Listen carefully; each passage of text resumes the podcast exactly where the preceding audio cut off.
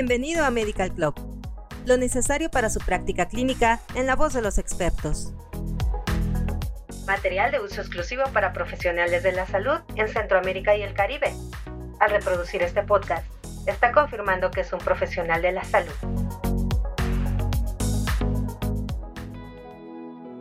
Hola, este es el podcast de salud cardiovascular y metabólica de Medical Club. Prepárate para escuchar la interesante información que hemos preparado para ti. La presión arterial es una característica importante de la salud general y de uso frecuente como herramienta de diagnóstico inicial. La hipertensión arterial, por otra parte, es considerada actualmente como la mayor amenaza a la carga global de enfermedad cardiovascular sigue siendo el diagnóstico más común en la práctica de la atención primaria de adultos y el factor de riesgo más sobresaliente de enfermedad cardiovascular. En la práctica clínica, los valores de corte de la presión arterial se emplean por razones pragmáticas para simplificar el diagnóstico y las decisiones sobre el tratamiento. La hipertensión arterial se define como una presión arterial sistólica igual o mayor a 140 milímetros de mercurio, o una presión arterial diastólica igual o mayor a 90 milímetros de mercurio. Esta clasificación se utiliza de igual forma para jóvenes, adultos de mediana edad y ancianos, mientras que en niños y adolescentes se adoptan otros criterios basados en percentiles. El método auscultatorio o de Korotkov ha sido el enfoque tradicional para medir la presión arterial sistólica y la presión arterial diastólica. Para realizar mediciones auscultatorias, se envuelve un manguito de presión arterial alrededor del brazo del paciente y se infla, lo que hace que la arteria braquial se ocluya y se detenga el flujo a través de la arteria. A medida que el manguito se desinfla gradualmente, el flujo sanguíneo se restablece y se acompaña de sonidos que se pueden escuchar con un estetoscopio sostenido sobre la arteria braquial en el espacio antecubital. Dentro de los tipos de esfigmomanómetros se utiliza el de mercurio, el cual, ha sido el estándar de referencia para la medición de la presión arterial en el consultorio durante varias décadas, gracias a que posee un diseño simple y no está sujeto a variaciones sustanciales entre los modelos elaborados por distintos fabricantes.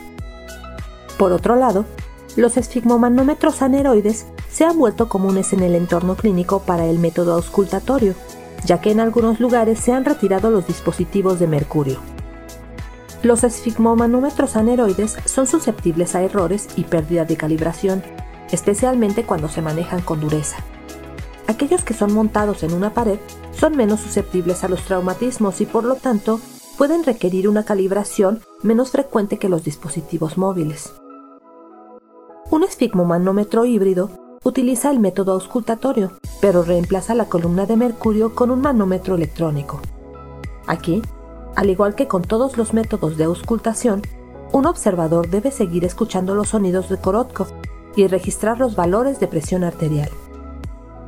Cabe mencionar que este método auscultatorio de medición de la presión arterial está siendo reemplazado por el uso de dispositivos oscilométricos tanto en la práctica clínica como en el ámbito de la investigación.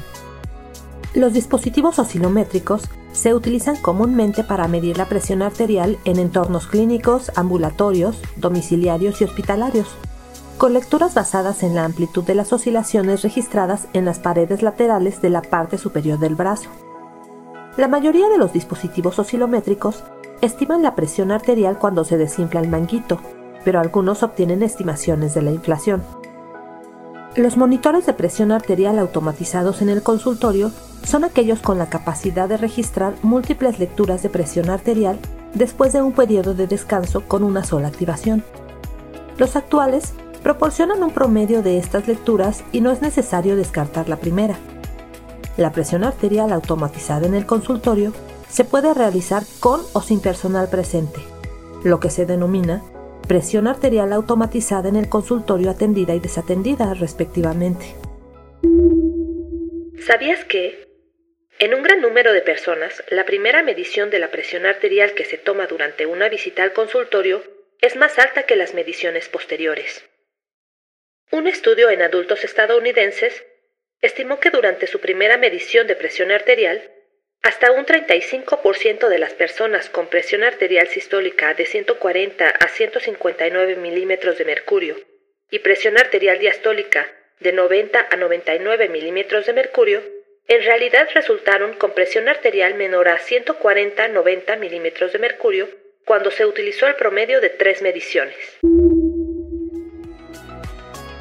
Durante casi un siglo, la medición de la presión arterial en el consultorio se ha considerado la piedra angular para el diagnóstico y el tratamiento de la hipertensión, porque la gran mayoría de la evidencia sobre los riesgos asociados con la presión arterial elevada y los beneficios de la disminución de la presión arterial inducida por el tratamiento se ha basado en estas mediciones. Sin embargo, actualmente se reconocen varias fuentes de error en la medición de la presión arterial en el consultorio, entre las que destacan fenómenos de bata blanca, hipertensión enmascarada, dispositivos inexactos y factores relacionados con el observador, como metodología imperfecta, error y sesgo del observador, así como falta de estandarización de las circunstancias de medición.